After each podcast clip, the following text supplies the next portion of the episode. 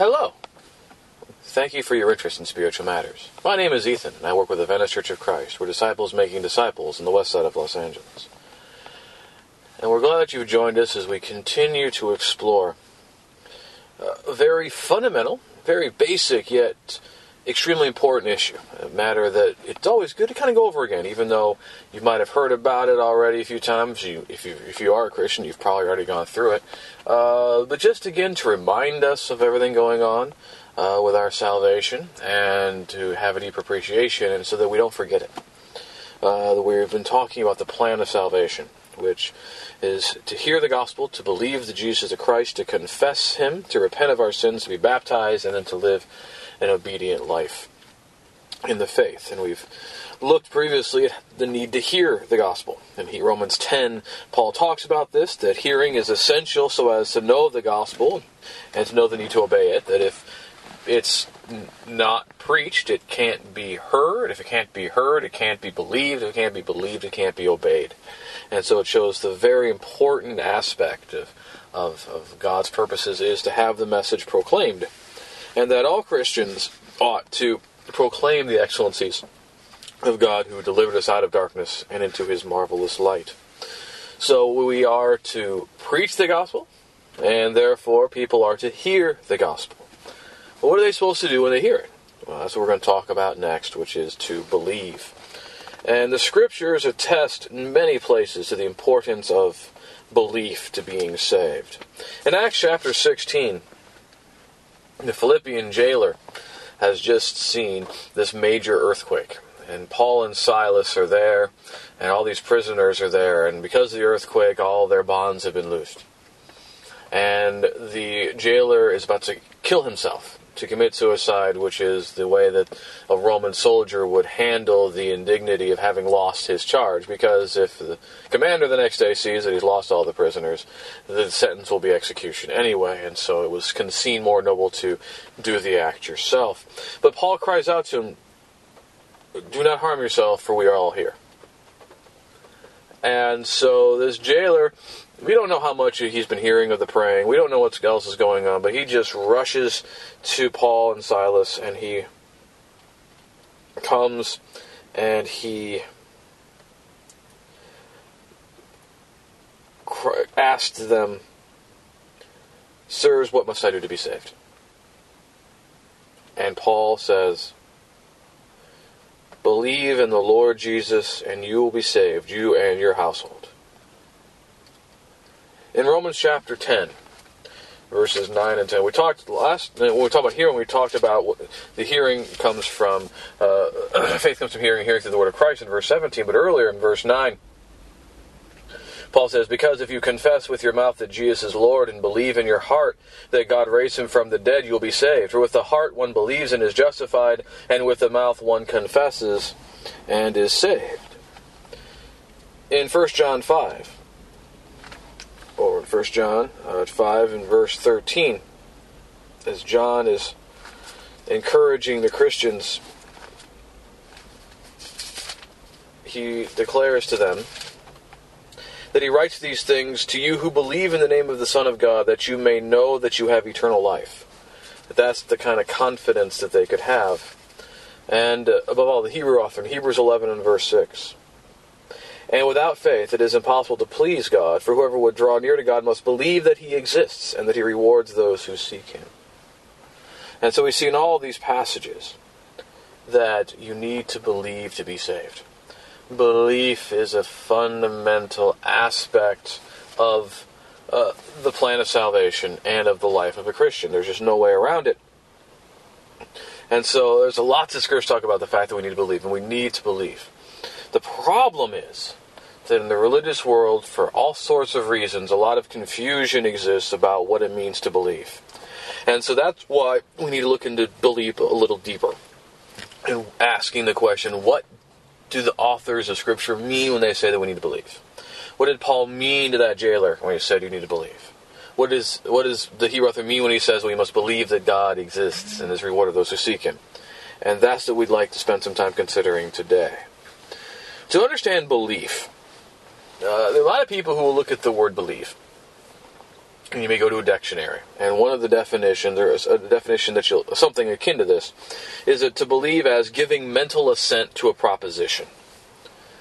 Well, what does that mean? That seems like a bunch of gobbledygook, right? Well, it means to give a mental affirmation to, which is basically easiest to understand if we make a comparison. Uh, you may say, I believe that 2 plus 2 equals 4. Okay? That is mental assent to a proposition. The proposition is 2 plus 2 equals 4. And if you accept that that statement is true, you believe in it. I believe the 2 plus 2 equals 4. You believe the 2 plus 2 is 4, probably. And so that's the belief that, that is involved. Now, uh, so in this way of looking at to say, uh, to believe in Jesus Christ would be to say that you give mental assent to the proposition that Jesus is the Christ, the Son of God. That you're saying in your mind, I believe that yes, what the, I believe that the statements made in Scripture about Jesus are true. I believe he is the Christ. That means I believe he is the King. I believe he is the Messiah. I believe he is the one that uh, Israel expected, uh, that the prophets had foretold. I believe that he is the Son of God. Uh, I believe that, that, he was raised from the dead, which is how he was declared the Son of God, according to Paul. Uh, I believe that he has all authority. I mean, these are all. Uh, the, the, ideas that's going on here. When you say you believe in Jesus, that that is all true. And yes, we are absolutely to give mental affirmation and assent to those propositions. We must accept mentally as true that Jesus is the Christ, that Jesus is King, that Jesus is Lord, that Jesus is fulfillment what the prophets had spoken of, that he was raised from the dead, that in him we have the hope and confidence of the resurrection, etc., etc., etc. But is that it? A lot of people have said that's all you need to do. All you need to do is to believe that those things are true and they have provided the suggestion that all these passages talking about belief that that's what's involved and that's all that's involved but is that what scripture actually says and the difficulty with that is that belief is not used that way many times it actually is though in one place and actually it's a very important example for us in james chapter 2 and in verse 19, uh, James uses belief in that way, talking about mental essential proposition.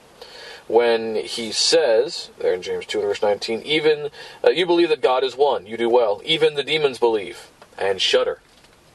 Said, yeah, you, you believe that God is one. That's one of the great things uh, in the Shema that all the Jews would recite multiple times a day from Deuteronomy chapter 6. Hear, O Israel, Yahweh is God, Yahweh is one. It is absolutely true. The demons believe that too. The demons accept that as a true proposition. And they shudder because the demons aren't going to be saved by that. So, the New Testament isn't suggesting that all that's involved in belief is having mental acceptance that Jesus is who he says he is. That's certainly a part of it, but the New Testament has an expectation that belief means more than that. Because even in English, belief is not limited to the idea that you agree that a given statement or, or situation is true. We often in English will talk about believing in someone. You may believe in the United States. You tell somebody, you know, when they're, if you got a child or a friend and they're playing in a game or they're in a competition, say, you know, I believe in you. And what you mean by that, you're not saying that you would give mental acceptance to the proposition that they exist. No, you're saying I have confidence in you. I have I trust that you are able to do this, uh, and and that's why it's an encouraging statement. And this is exactly the way that the New Testament is frequently using these terms. Paul will use these terms in 1 Timothy chapter 1 and verse 11 and Titus 1 and verse 3 when he says that he was entrusted with the gospel that God uh, believed in him enough to put to give him the gospel to send it to others. Uh, John 2:24 Jesus did not entrust himself to the people. He did not have the confidence in the people to hand himself over to them so that they would do to him as he, they wished because he knew what was in man. So a big aspect of believing in Christ is to have confidence in him and to trust in him. And that is a natural consequence from believing in him. Because if you believe that Jesus is who he says he is, that means he's in control. And if he's in control, that means we're not. And it means that we need to trust him. If he says go this way, we can say, no, no, no, no I'm going to go that way. Because then we're not honoring him as Lord. If he is Lord, we need to trust him. And so that's why even mental acceptance or opposition is to lead to this deeper, fuller idea of belief, the one that is manifest throughout the New Testament. Because in John 6 and verse 29, the Jews want to know what is the work of God that we should do it to be saved. And Jesus said, This is the work of God that you believe on him whom he has sent. And so here, Paul, Jesus says the, the work to do that God wants you to do is believe, which which involves more than just mental acceptance of a proposition. In Mark 16, 16, Jesus says that he who believes and is baptized shall be saved, but the one who does not believe will be condemned. And a lot of people cry, well, what happens to somebody who, who believes but is not baptized? Jesus doesn't have to talk about them. Because if you believe, you're going to be baptized because he commanded it and you're putting your trust in him. If you don't believe, you wouldn't think about being baptized. And, it, and so that's why you have the two statements as written. And we can really understand this when we continue to look into what it means to believe. And we're going to have to get into the Greek and, and to understand the way things are being reflected here in the New Testament, not to confuse, but hopefully to illuminate. Because we got these two Greek words, pisteuo and pistis. And they sound similar, and it is because they are. Because pisteuo is the verb, and pistis is the noun. Okay? Now, in English, we have belief as a noun and to believe as a verb, right? Uh, but in Greek, pistis, which is the noun form of pisteuo, the verb, the verb pisteuo is to believe, okay, and that's how it's translated most of the time. In 2 Thessalonians 2 and verse 13, in the English Standard Version, uh, the word pistis is translated as belief it the word is used 243 other times in the New Testament. But it's never translated as belief in those places. It's translated as faith. Where it, faith is the noun of which believe is the verb. So to believe is to have faith. If you have faith, you believe.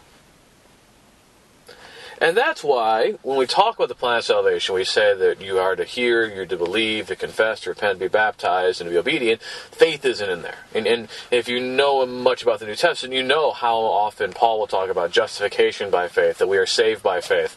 Well, where's faith in the plan of salvation? Well, it's because to have faith equals to believe. In the Greek, we wouldn't see this as a confusing thing because pistis, that noun that Paul has been using all the time, talk about faith, is very much there in that verb pisteuo, to believe. And therefore, and this is important for our conversation, it means that the characteristics of faith as described in the New Testament, as a state of being, because it's a noun, reflect the action of belief that you can't separate faith and belief as belief being one thing and faith another, because in the New Testament, faith is the noun, believe is the verb. And so, what's true about the state of having belief, to believe, as seen in faith, is also going to be true of the verb. Now, in Hebrews 11, verse 1, the Hebrew author helpfully defines what faith is. That faith is the assurance of things hoped for, the conviction of things not seen. The word assurance is the Greek hypostasis, which is literally to stand under. So support. It's a it's a, something that props something up. That faith is our conviction over the authority and person of Jesus Christ. That faith is the state of having belief, that you have the mental assent to and trust in Jesus as the Christ. That's what's going on in faith. Is faith only a mental exercise? And this is where we see, of course, what James says in James chapter 2, verses 14 through 26. What good is it, my brothers, if someone says he has faith but does not have works? Can that faith save him? If a brother or sister is poorly clothed and lacking in daily food, and one of you says to them, Go in peace, be warmed and filled, without giving them the things needed for the body, what good is that? So also faith by itself, if it does not have works, is dead. But someone will say, You have faith and I have works. Show me your faith apart from your works, and I will show you my faith by my works. You believe that God is one. You do well. Even the demons believe and shudder. Do you want to be shown, you foolish person, that faith apart from works is useless? Was not Abraham our father justified by works when he offered up his own son Isaac on the altar? You see that faith was active along with his works, and faith was completed by his works. And the scripture was fulfilled that says, Abraham believed God, and it was counted to him as righteousness. And he was called a friend of God. You see that a person is justified by works and not by faith alone. And in the same way, was not also Rahab the prostitute justified by works when he, she received the messengers and sent them out by another way? For as the body apart from the spirit is dead, so also faith apart from works is dead. Oh, there's so many different ways that passage is taken. And, and of course, for, for 1,500 years, the question has been how does that work with what Paul says about justification uh, by faith apart from works in Romans 3 and 4 and Galatians 3? Uh, for our purposes, it's important to know two things. First of all, this idea that we are saved by faith alone, which is so prevalent in, in the world of Protestantism, the only time those two words, faith and only, are put together are in James 2 here, where he says, um, You can see that a man is justified by works and not by faith alone. The only time it's used in the New Testament is in a negation, which is important for us to remember. The only time the Bible explicitly talks about it's in a negation, which means we should be very leery and suspicious at the idea. But when we look here, what, what James is making abundantly clear is that you can't separate out the idea of faith as a mental assent to proposition from faith as trust. That mental to proposition is not going to do it in of itself. That faith must be manifest by works. And some people say, what comes first, faith or works? Like saying, what came first, the chicken or the egg? Uh, and you, you can't have one without the other. Uh, if you have works without faith, Paul makes that very clear in 1 Corinthians 13 other places. That's not going to justify. No one's going to justify works of the law. If you have faith without works, it's like a child being born stillborn. The substance may all be there, but it doesn't have what enlivens it. It's a stillborn. It's dead. It is. It, it. It's not what it's supposed to be, and so it, it can't save you. None, neither of those can save you. So if we're Christians, to become a Christian, there must be faith and works of obedience along with that faith, quickening that faith. We must have the belief which provides the structure and the substance, and then we have to have that which enlivens it, which is the faith, the, the works, the obedience in our lives. That faith and works are intertwined. That and here's a statement that's very difficult sometimes to parse through, but it's very true that we are not saved by works, we cannot be saved without them. And that's something that doesn't get emphasized. Everyone says, well, we're not saved by our works. And the Bible makes that very clear uh, in Ephesians 2, in, J- in, Titus 3, let alone in Romans. The idea look, uh, if I'm going to stand before God and say, you know, I deserve salvation because I have been awesome, God will just have to point out my sins, which won't, it won't be very hard to do. And if, well, no, you're not awesome, if that's your standard, you're going to hell. I, if I'm going to be saved, it's by God's gift that He's given in Jesus. It's not done something I've earned or deserved by merit. On the other hand, the New Testament makes it abundantly clear that those who do the will of God are the ones who are going to be saved. In Romans 2, that's the standard of judgment. Matthew 7, those who do not do the will of the Father in heaven are the ones who are going to be cast out on the day of judgment. And as we see here, faith without works is dead. So you if you really trust that God is who He says He is, and Jesus is who He says He is, you really believe that, and you put your trust in Him, you're going to do what He says. That that doing is as important as the believing, and that believing is as important as the doing, and that you can't trying to argue which one is more important than the other. Uh, that they're both necessary, that they need each other and that trying to take one piece of that equation out and to leave the other is going to be sufficient is to distort and to go beyond what the Bible has said and gone into something that is in fact contrary to what God has said. Even in that letter to the Romans, where Paul talks so frequently and eloquently about salvation by faith, and again, we're not we're, there's no desire to deny that. We absolutely have to have faith. We need to put our trust in Jesus. That's all that's going to save us. But to put our trust in Jesus is, is to follow after him. That's why he says in Romans 1 and verse 5 uh, that through Jesus, Paul has received grace and apostleship to bring about the obedience of faith for the nation, sake of his name among all the nations.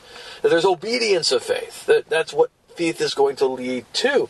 And at the end of that book, in chapter 16 and in verse 26, Paul encourages them and says that he that uh, the gospel, the mystery, which is the gospel, has now been disclosed through the prophetic writings, has been made known to all nations according to the command of the eternal God to bring about the obedience of faith. So Romans, at the beginning and the end, are both bookended by this this goal of obedience and faith. Yes, we're saved by faith, but faith needs to be obedient that how do you go from being to be under grace in Romans 6 it's because you've become obedient to that standard of teaching to which you've been committed and you become a slave of righteousness that is absolutely a part of it and that it, you can't take just the faith out as, as if that's all that's there, the mental sense of the proposition, and uh, the rest of what goes into faith uh, doesn't matter or is somehow less important. The New Testament never does that. Paul never does that. Peter never does that. Jesus most certainly never does that. Yes, Paul will emphasize we need to put our trust in the Lord Jesus, and that's what's going to save us. But what does Paul mean by that? He does not find any cognitive dissonance by saying that you have faith when you obey the Lord Jesus.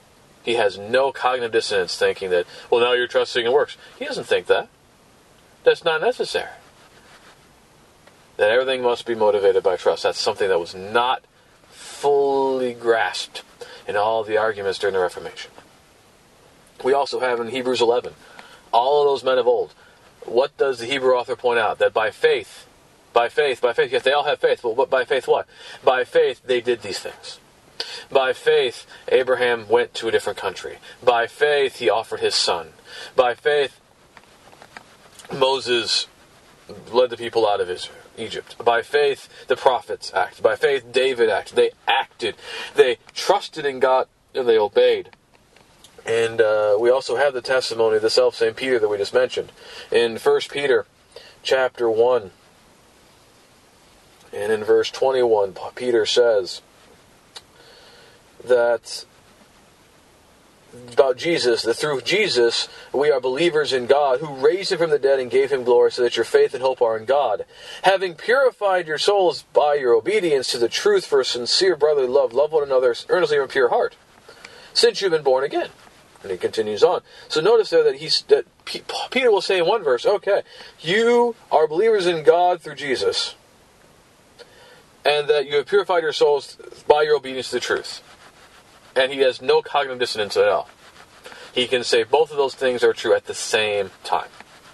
And so that is what we must stand in and ground ourselves in that kind of understanding about faith. So, as faith denotes obedience, believing denotes acting in accordance with God's commands. In 1 John chapter 2, verse 3 to 6, how does John say that we know that we know God? When we do his commandments and we walk as Jesus walked. That requires activity. If we're going to truly trust in God, we're going to have to do things that demonstrate that trust in God. To believe in Christ means a whole lot more than just to give mental assent to the proposition that Jesus is a Christ, although we must do so that we need to trust that Jesus the Christ the living God and demonstrate that trust in how we live.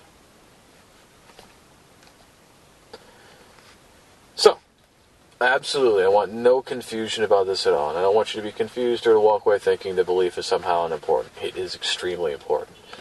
There is no attempt here to deny the importance that we all give mental acceptance to the truths that Jesus is the Son of God, that he is the Son of Man, that he has fulfilled all the prophets said of the Christ, that he is the Christ, that he was raised from the dead, and that he now currently is Lord and reigns from heaven, and that he is returning one day. We need to believe these things in the sense of giving mental assent to those statements as being true.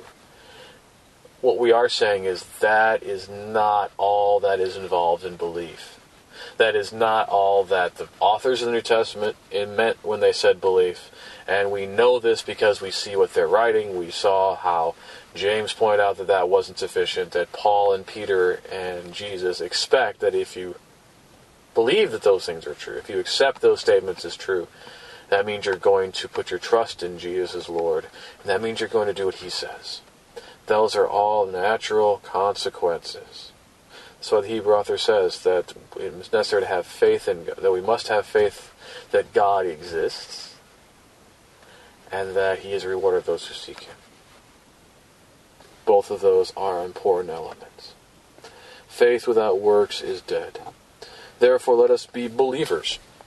Let us be defined by the fact that we are the ones who have put their trust in the Lord Jesus, believing eh, mentally that the statements are true, and then living by them. Maybe you'd like to. Maybe you, you don't quite agree on everything we said about belief. You'd like to talk more about it. Maybe you are realizing the importance of belief, and you need to learn more about Jesus and put your trust in Him, or to be directed as to the way forward. Uh, maybe you have other things going on. Maybe you just want to talk about stuff. Maybe you have prayer requests. Maybe you got stuff going on. Any way we can be of service, let us know. Please contact me through my website, deverbovitae.com. That's www.deverbovitae.com. Uh, or if you're interested in more information about the Venice Church of Christ, you want to check us out, or just want more information about who we are, we're online at VeniceChurchOfChrist.org. We're also on social media, on Facebook and Twitter, Instagram, and other places, Venice Church or Venice Church of Christ. We again thank you, and have a great day.